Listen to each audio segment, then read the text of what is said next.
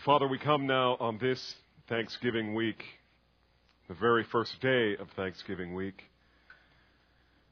And we've come specifically to refresh on what it means to give you thanks.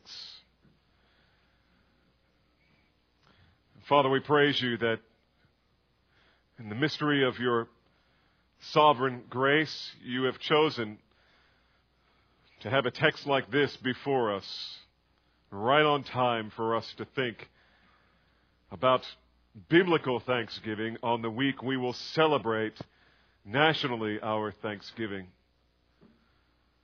And so, Father, we bless your name and we praise you and we give you thanks. It was not necessary for you to do that, and yet you love us and you give us these gifts that if we are receptive to see them, we will see and glory in you and give you thanks for your worthy. And so we praise you for the gift of it all.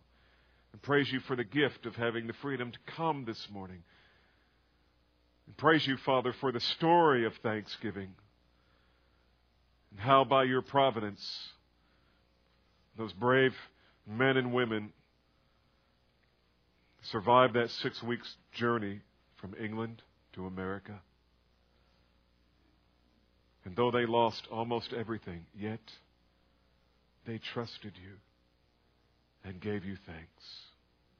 May it be true of us, O oh Father. May it be true of us, I pray. In Jesus' name, amen. Last week we began thinking about the text before us this morning, and if you haven't already, then you would want to turn your Bibles to Hebrews 13. Last week we began thinking about this text before we can. Uh, uh, before we finished up last time, we concluded that the Jewish recipients of this letter were probably in their hearts, at least the author was anticipating that they might, in their hearts, be questioning whether or not Christianity required any sacrifice beyond the sacrifice that was made by the Lord Jesus Christ on the cross. And to our surprise, the author actually says yes. In fact, there are two sacrifices that every believer should offer to God every day of their lives. And while it's true that there is no place in the Christian life for a physical temple, or animal sacrifices or human priesthood because Christ has replaced it all and is the fulfillment of every aspect of the old covenant. That's been the message all the way through the book of Hebrews. Nevertheless, nevertheless, he says, verse 15, we have an altar. We Christians have an altar. And verse 16, we have sacrifices. In fact, the word sacrifices is used in both. And as I submitted to you last week, there are two sacrifices that he's referring to. The first one is the sacrifice of worship, which we skipped last week so that we could spend time on it this week. The other one is the sacrifice of work. The sacrifice of work. But in verse 15, he says, We have an altar. And the altar refers to the to the cross upon which the Lord Jesus died, you remember, outside the camp, because that's where the yearly sin offering was made. The animal was taken outside the camp to a special altar that was designated for that time once a year, where it would be offered for the purpose of atoning for the sins of all the people. No one got to eat any part of that.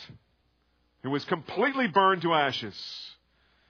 And it was as if all of the people's sin was on that animal.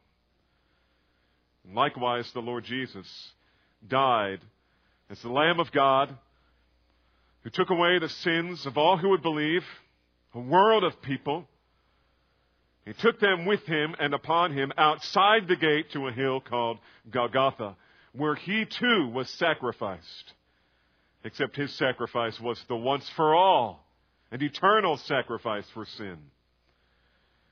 Nevertheless, we do have these two sacrifices for us beyond that, not having anything to do with atoning for sin because the Lord Jesus took care of all of that. And yet, we as believers have work to do. There are things that God requires of us who have been forgiven. Let's refresh a little bit here by reading the text, verses 15 and 16. Verse 15. Through him, then, let us continually offer up a sacrifice of praise to God, that is, the fruit of lips that give thanks to his name. And do not neglect doing good and sharing, for with such sacrifices God is pleased. Last week, as I said, we passed over verse 15 because I really wanted to save it for today, the Lord's Day before Thanksgiving. You'll remember what we learned about the sacrifice of work. That is, the daily sacrifice of doing good and sharing. And we learned last week that the Greek word here for sharing is what? Remember? Koinonia, which means fellowship. And so there is a kind of work, a kind of service, a kind of sacrifice that we do for one another that's not just meeting a need, but building the body of Christ, building relationships in the body of Christ. And wasn't it encouraging to you and to me to learn that every time we make room in our busy schedules to serve someone else and to do something that they need someone to do for them, that God is pleased with that in the same way that He would be pleased with an Old Testament Israelite taking a spotless lamb, bringing it to the altar, and sacrificing it to God as a peace offering. It encouraged me to know that God desires such sacrifice and is pleased by it. But there's more. I want to go back to verse 15, and we'll spend the rest of our time there considering the other Christian sacrifice, and that's the sacrifice of worship. Verse 15, the sacrifice of worship. Now, again, I assume that some of you missed last week, so let me refresh the historical context here. In the Old Covenant system, there were many different kinds of sacrifices, not just the sin offering. Many sacrifices. There were sacrifices of birds and goats and grain and wine. There were sacrifices that had to be burned completely, and those that could be partially burned and partially eaten. There were both bloody and bloodless sacrifices. Some sacrifices involved fire, and others didn't. Some sacrifices included things like wine and oil and dough and cakes and corn, either on the ear or as meal. And some sacrifices were required by law at certain times during the year, while uh, others were given voluntarily according to the desires or the inclination of the individuals. There were sin offerings, guilt offerings, burnt offerings, wave offerings, heave offerings, and drink offerings. But the offering that he's thinking of specifically here the one that he has in mind is a kind of offering known as the peace offering. And as we discovered last week, the peace offering was so named not because it was an offering by which the offerer would make peace with God, but rather it was called the peace offering because it could only be offered by people who were already at peace with God. The propitiatory sacrifice was already trusted in by them and offered by the priest. And like us, the sacrifice has been made. We now have peace with God through our Lord Jesus Christ. And yet, there are sacrifices with which God is pleased from us. The peace offering was offered by an individual who loved the Lord their God and simply wanted to express gratitude and faith to Him for His loving kindness, His provision. The peace offering was never commanded, but was presented spontaneously according to the desire of the worshiper who had been brought to peace with God by faith through the prescribed sacrifice for sin. The Hebrew term for this type of offering is zebach shalamim, and sometimes it's just referred to as the shalomim. And the shalomim is a word in Hebrew which is directly related to a word you already know. Shalom. Peace. Hence it is called the peace offering. A representative portion of this offering was burnt on the altar, it was burned completely. Normally the kidneys and the fat that went with it were burnt entirely on the altar. A portion of that offering, however, was given to the Kohanim, which were the priests, and the rest was eaten by the offerer and his family. Thus, everyone gets a part of the offering. God gets a part, the priest gets a small part, and the family of the offerer gets all the rest. And it is eaten. And it's important to note once again that this class of offering has nothing to do with sin. In fact, the Talmud says this. This is interesting. The Talmud, this is a non-inspired document that is, was pulled together by ancient rabbis. It was already together uh, in the days of Jesus, but trying to give some explanation on how to understand all of these things and what they mean for the future and answering questions that people have is basically a commentary on Old Testament law. And in the Talmud, the ancient rabbis said that when Messiah comes and sets up his kingdom, there will only be one offering. It is the peace offering. The peace offering. Sometimes the peace offering is called the fellowship offering. It was a sacrifice that would engender a kind of joyful fellowship between God and the people who offered the lamb or the bull or whatever it was. More often than not, however, the peace offering was simply called the thank offering or the offering of thanksgiving. Because the reason for the offering was to give thanks to God for his grace and mercy. Did you have a baby recently?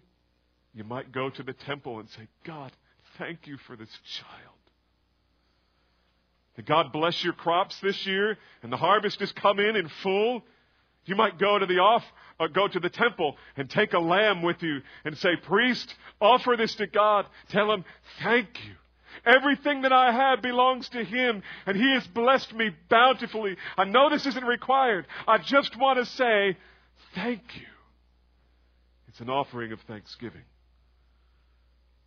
In fact, the more I studied about the thank offering this week, the clearer it became that it was more like a Thanksgiving feast than simply an offering. And something the whole family would participate in together at the temple. The head of the household, the dad or the granddad maybe, would take an animal large enough not only to provide the burnt offering, but large enough also to provide an entire meal for the family and have a portion of it given to the priest. And then, as best I can tell, after the offering was made, the animal was roasted on the altar, and the family would come together somewhere, I think, in the temple courts. Now, I'm guessing here, and those of you who perhaps know Old Testament temple ritual better than I do would clarify this for me later. But I suspect wherever they ate the meal, it was probably either in the court of women, which everybody could go to unless you were a Gentile. Uh, that's where, remember when Jesus, the whole story of the widow's mite? That's where that happened, in the court of women, because there were these trumpet shaped things with boxes at the bottom that the, the people would go put their money in, and the Pharisees would go and blow trumpets and have everybody watch them pour. They would, they would take all their big currency and they would reduce it to temple pennies, the smallest amount possible, so that when they poured it in that, in that trumpet, it would make as big a sound as possible. And that whole deal took place in the court of women. Maybe they ate there. Because we know Jesus and his men were just sitting around there. There was plenty of room. Or it may have been that on prescribed times when people were encouraged to make the thank offering, they may have to do it. I mean, talk about uh, having uh, fellowship lunch problems. Imagine uh, Israel, everybody showing up to make a thank offering. But they had this place called the Court of the Gentiles. This is where Jesus went in with the cat and nine tails and he chased the money changers out of the temple. This was acreage of courtyard, a courtyard that was completely paved and surrounded by porticos. And I would imagine they would, they would take a blanket or, or, or, or something and sit out, kind of Eastern style as they do, and lay out there on, on the, the, uh, the temple grounds with this sacrifice that was roasted for the family and anything else that they were allowed to bring in to eat. And they would have this meal of thanksgiving together, very much like we will this coming Thursday. And this is all reminiscent, I think, as I pondered this some more last night. Very reminiscent of what was called the covenant meal that was shared between two people who would enter covenant together. For example, all the way back in Genesis, you remember the story of Jacob and Laban and there was hostility between them. And Jacob took off with his with Laban's two lovely daughters and all their uh, the herds that God had given them, and um, and he ran off. Well, Laban got mad and took his men and chased Jacob down.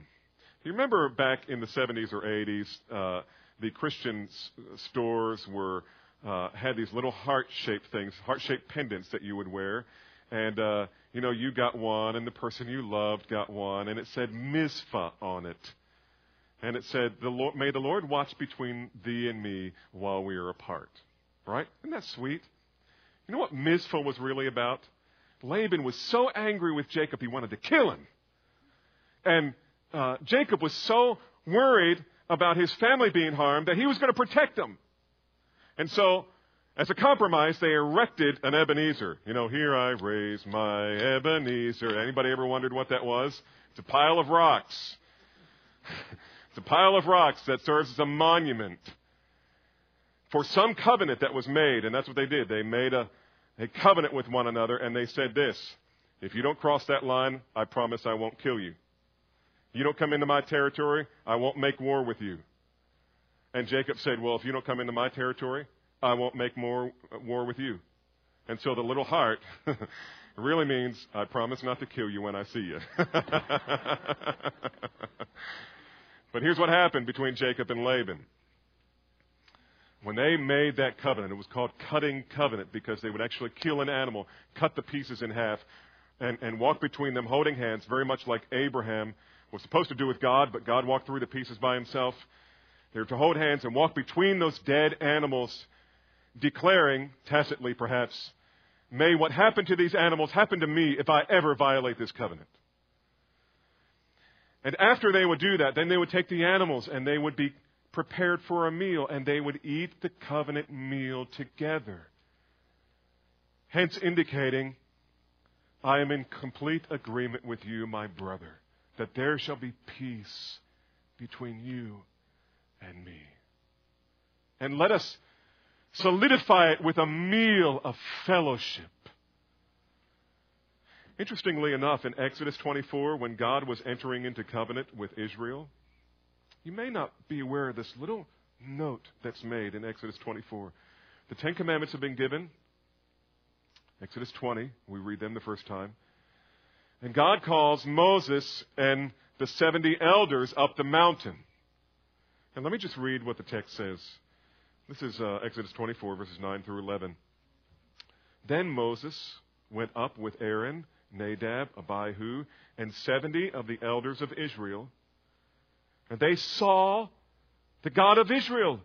And under his feet there appeared to be a pavement of sapphire, as clear as the sky itself.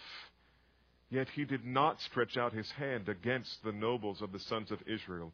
And they beheld God, and they ate and drank in his presence. This is in perfect keeping with how covenants were made. You cut covenant, you agree to the terms, and then you sit down to a meal of fellowship to solidify it. And by the way, this is exactly what God did when He established the Passover.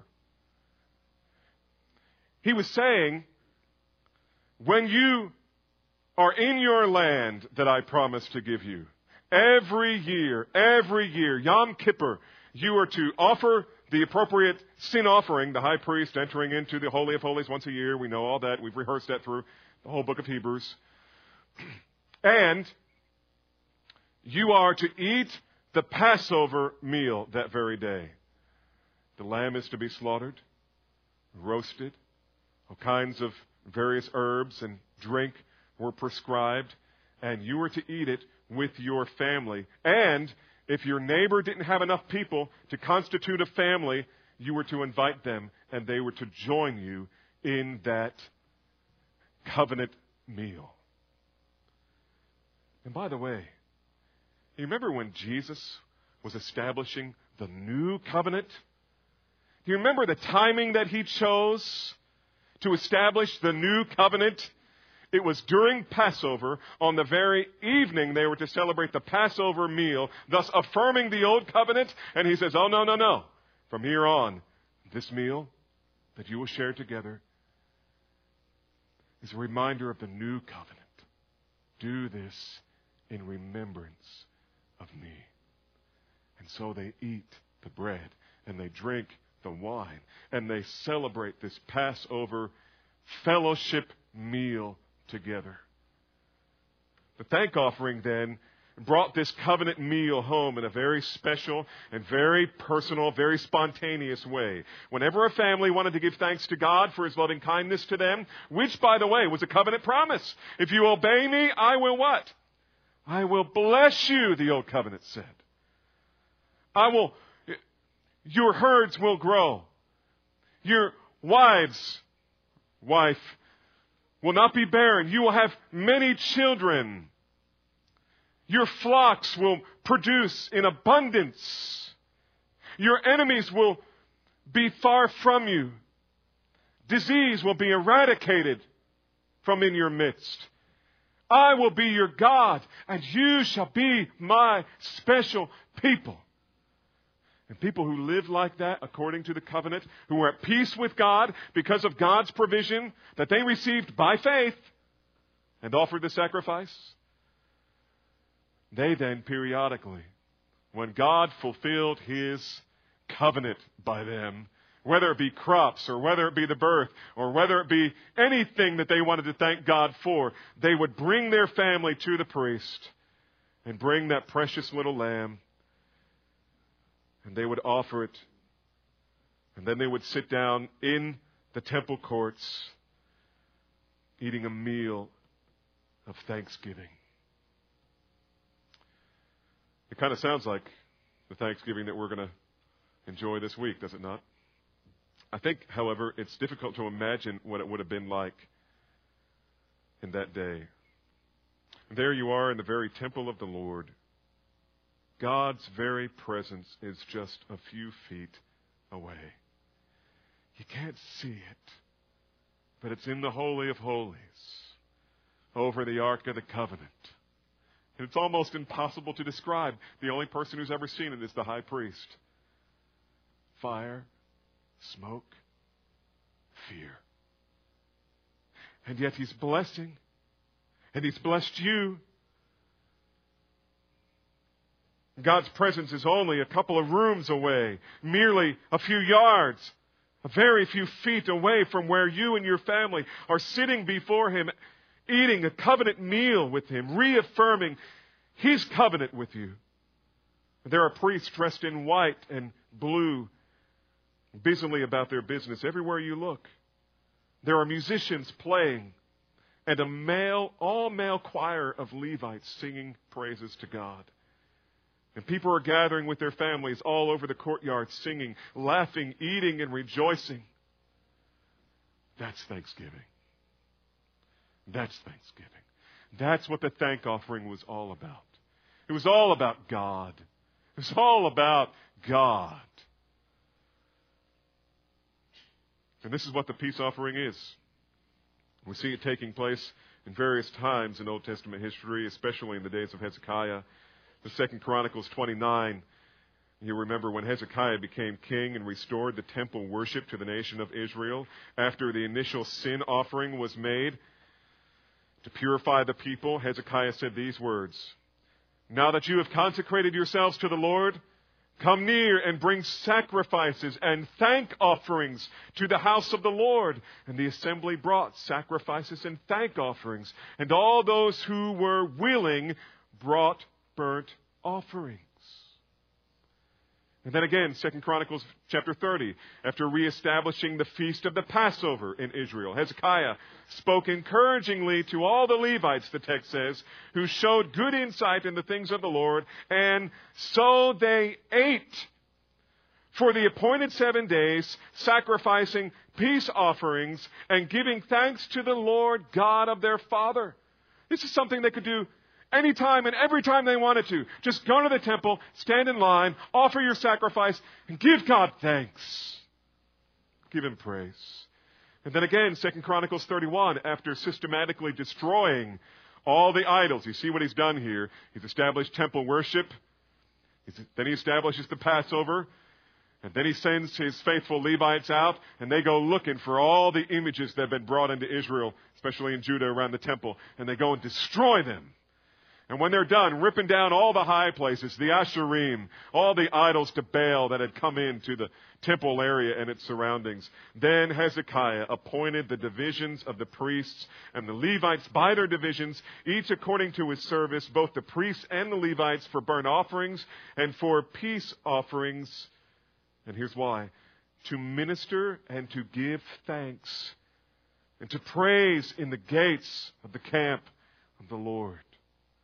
This is what the author of Hebrews is pointing these Jewish people back to. We're not Jewish. We didn't live in that time. There's no way we could know this if we don't dig around in history a little bit. But I believe this is what he's referring to. This is exactly what his readers would have known. However, now that Christ has come, there's no longer a need for sacrifices of flesh and blood that can be scheduled and regulated.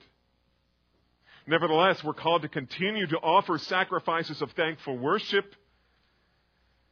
It's a kind of sacrifice that we offer to God voluntarily spontaneously. Every time we have opportunity to praise Him for His goodness, His mercy, His grace toward us, it's a spontaneous sacrifice of the heart whereby our love for God and our gratefulness to God and faith in the promises of God results in joyful worship from a thankful heart spontaneously.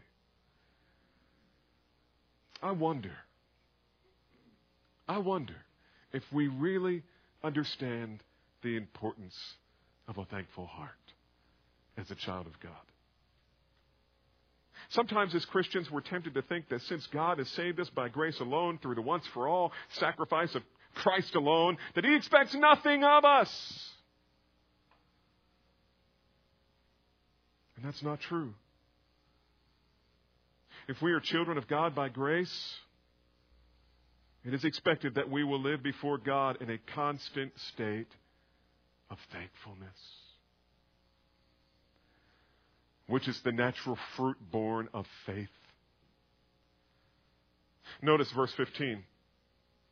Through him, then, let us continually offer up a sacrifice of praise. In the Greek language, you know what the word continually means? It means continually. All the time everywhere.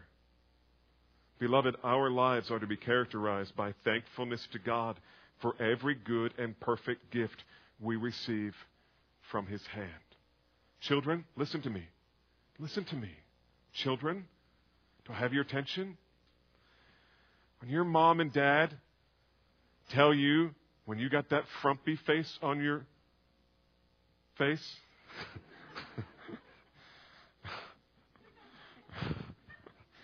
painted myself into a corner. When you look down at your plate and you go, yuck, and you're not saying it out loud, but your face is saying, yuck. And your mama says, you know, there are children all over the world who's not getting it. Asparagus today. Be thankful. Well, your mom is right. But it's not because other children in the mystery of God's providence are not being fed a feast like you are. That's a good reason. But God is worthy of your sacrifice. God is worthy of you looking at your plate and saying, I don't like it. God, thank you. Thank you.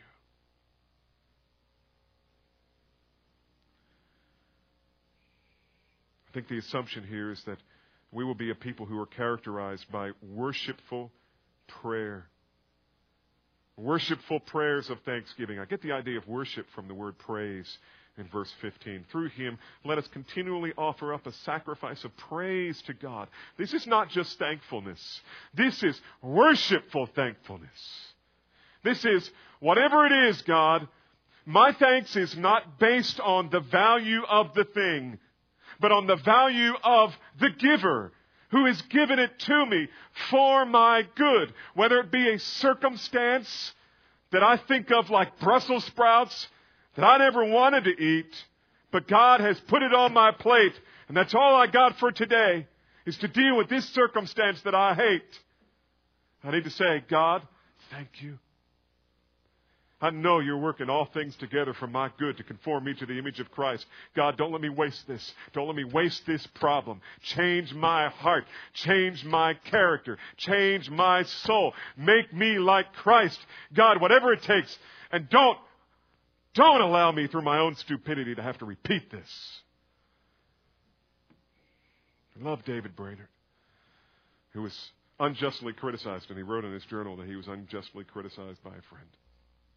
And he said in his journal, God, I pray, lest through stupidity or hardness of heart, that you would not let me miss the benefit of this trial. God, don't let me miss it. If I'm going to have pain, I want it to be worth something. I want it to be for your glory. God, don't let me miss it. Don't let me miss it. That's worship, beloved.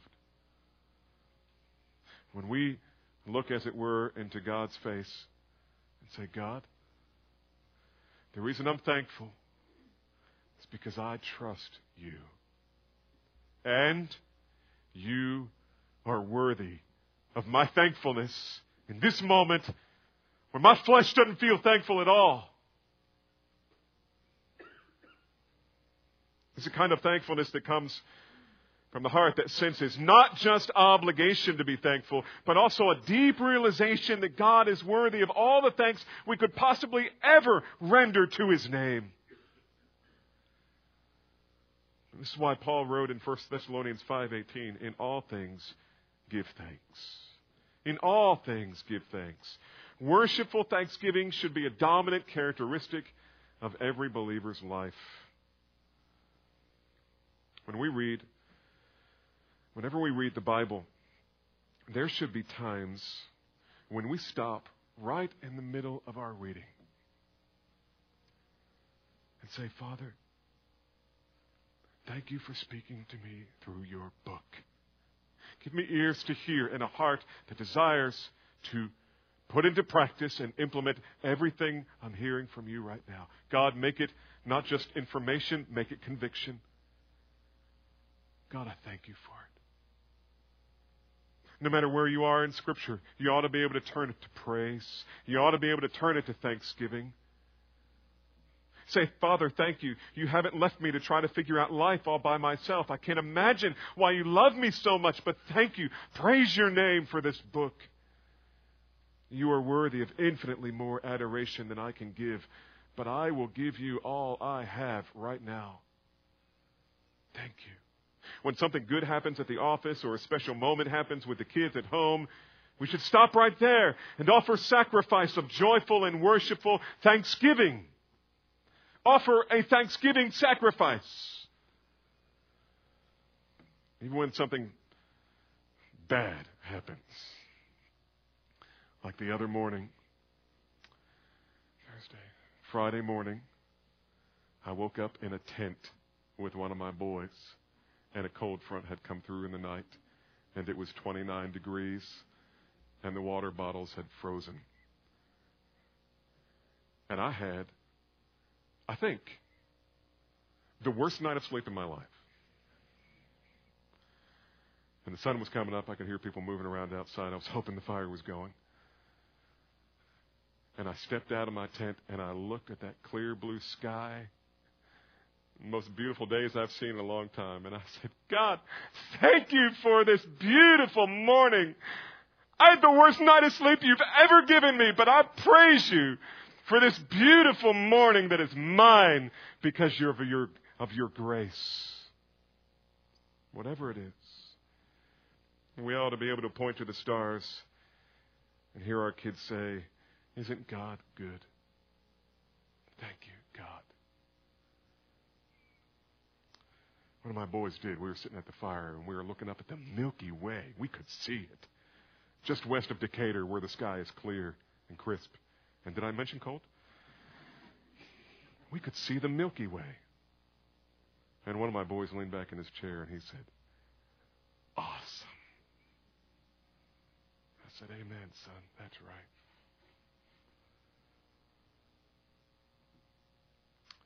The point is that just because we don't have the temple and sacrificial system of the Old Covenant, we nevertheless do have a sacrifice to offer God.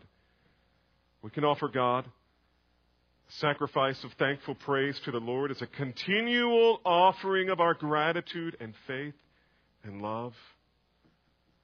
I think the author gets the idea from Psalms like Psalm 50, verse 14, that says, Offer God a sacrifice of thanksgiving and pay your vows to the Most High. Psalm 50, verse 23, He who offers a sacrifice of thanksgiving honors me, God says. And to him who orders his way aright, I shall show the salvation of God. In Ephesians, Paul explained that as Christians, we are to be filled with the Spirit, speaking to one another in psalms and hymns and spiritual songs, singing and making melody in our hearts before the Lord, always giving thanks for what? All things. Always giving thanks to God for all things in the name of our Lord Jesus Christ, even the Father. Again, in Colossians, we are told, and whatever you do, in word or deed, do it all in the name of the Lord Jesus Christ, giving thanks through his name to God the Father. In 1 Thessalonians, we are commanded, rejoice always, pray without ceasing, in everything, give thanks. In everything, give thanks. And by the way, did you notice the difference between the Ephesians passage and the First Thessalonians passage. We like the First Thessalonians passage because it says give thanks in all things. And I've heard people say from the pulpit, it doesn't say give thanks for, for all things. Well, you're right, it doesn't. But uh, Ephesians does. Ephesians says, singing, making melody in your heart, always giving thanks for all things. In all things, for all things, it's completely all things, all the time, no matter what it is. Give thanks. Give thanks. And by the way, just to seal the deal here, in case you're wondering if thankfulness is really that big a, a priority in terms of character qualities of the Christian life, or distinguishing marks of a true believer, you could say. I think this very is, very, very definitely is a distinguishing mark of a true child of God. And the reason I, I think that is not only because it's, it's listed in so many of these passages and more that I didn't take time to give you, but we have a contrasting passage in Romans 1. Romans 1:21 gives us a distinguishing mark of an unbeliever. They do not honor God or give thanks.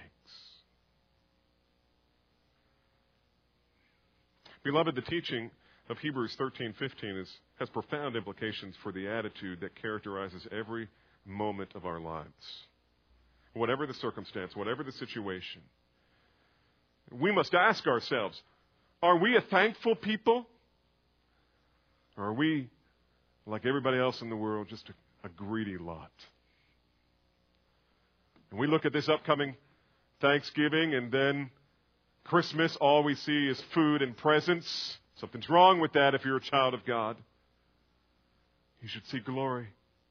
You should see grace. That's why we can give thanks to God for the small things. That's why we can be satisfied with little.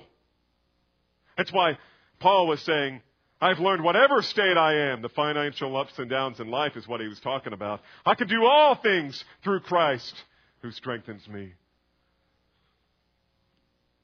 He knew the secret of being content. It didn't have to do with earthly stuff. Had everything to do with knowing God. One of the guys pointed out this morning, and it was Charlie, 6:30. Oh my goodness. We had a wonderful time with the elders this morning.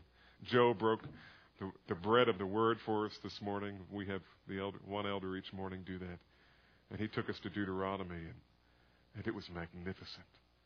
And Charlie said, Yeah, that reminds me of, of uh, John 17, where Jesus describes eternal life. Herein is eternal life, that they may know you, Jesus says, the only true God, and Jesus Christ, whom you have sent. That's life for us. If we get to know Him, and we get to spend eternity with Him, and we can enjoy some fellowship with Him while we're here, it's all we want. It's all we need. And so we're satisfied. And we're thankful. And so are we a thankful people? Am I a thankful person? Secondly, do we rejoice in the goodness of our God even when things don't go the way we thought they should? Never forget when my mom was sick last year and I listened to my dad pray. I know I'm going to embarrass him with this, but it's good for you, so I'll say it. Standing there next to mom's bed, not knowing if she was going to live or die. And he would pray out loud God, thank you, thank you, thank you for being so good to us, for giving us this many years, for never giving us a reason to lose hope. God, thank you. And I'm thinking, I'm sitting there thinking, would I be able to do that if that was my wife? The author of Hebrews is saying, if you're a child of God, the answer is yes, you can. And that should characterize your life. Do we rejoice in the goodness of our God, even when things don't go the way we thought they should? Number three, are we on the lookout for God's grace in every circumstance? I mean, driving down the road. You see a, an amazing sunset. Do you think, wow, God, you're awesome? When something comes through that you didn't expect would come through, do you say, God, that's a gift from your hand. I praise you. You ever praise God for the house you live in? I mean, really. Get the kids together, say, kids, never done this before. Well, we're going to give thanks to God for this house and for our cars and for our food. Or is it just a, a memorized little ditty prayer that we say at the beginning of most meals? Do our prayers focus more on our needs and desires or on the goodness and mercy of our God? Are we a thankful people? Do we rejoice in the goodness of God every, even when things don't go our way? Are we on the lookout? Is our radar up for the grace of God in every circumstance? Are we looking for it? And do our prayers focus more on our own needs and desires or on the goodness and mercy of our God? This is the sacrifice of worship. It's a sacrifice with which God is pleased. And out of this thankful heart, then, comes this motivation for service. And that's what we talked about last week, verse 16.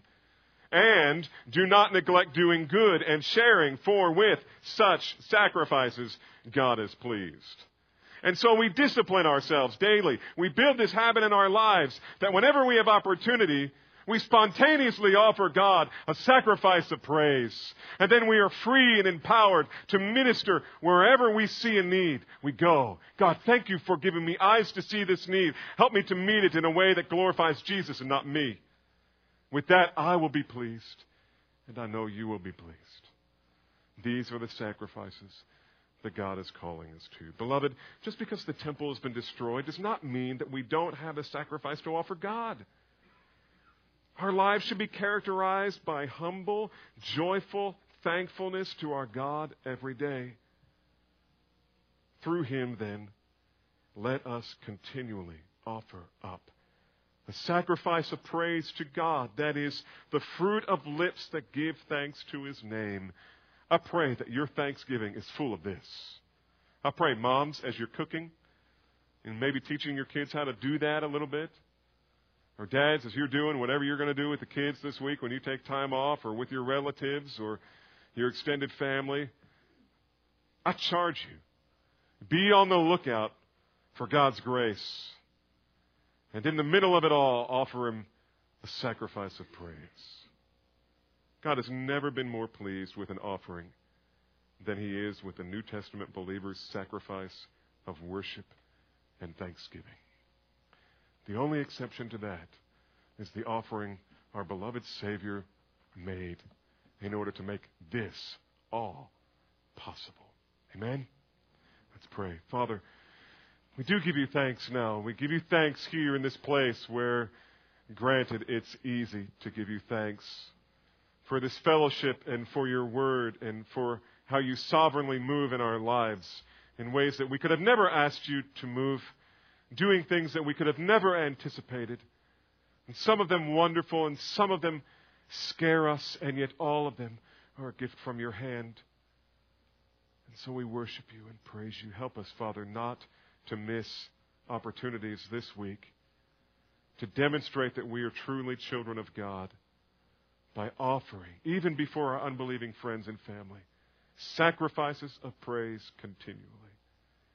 And may you be honored in that. And may we know the joy of it for Jesus' sake. For we pray it in Jesus' name.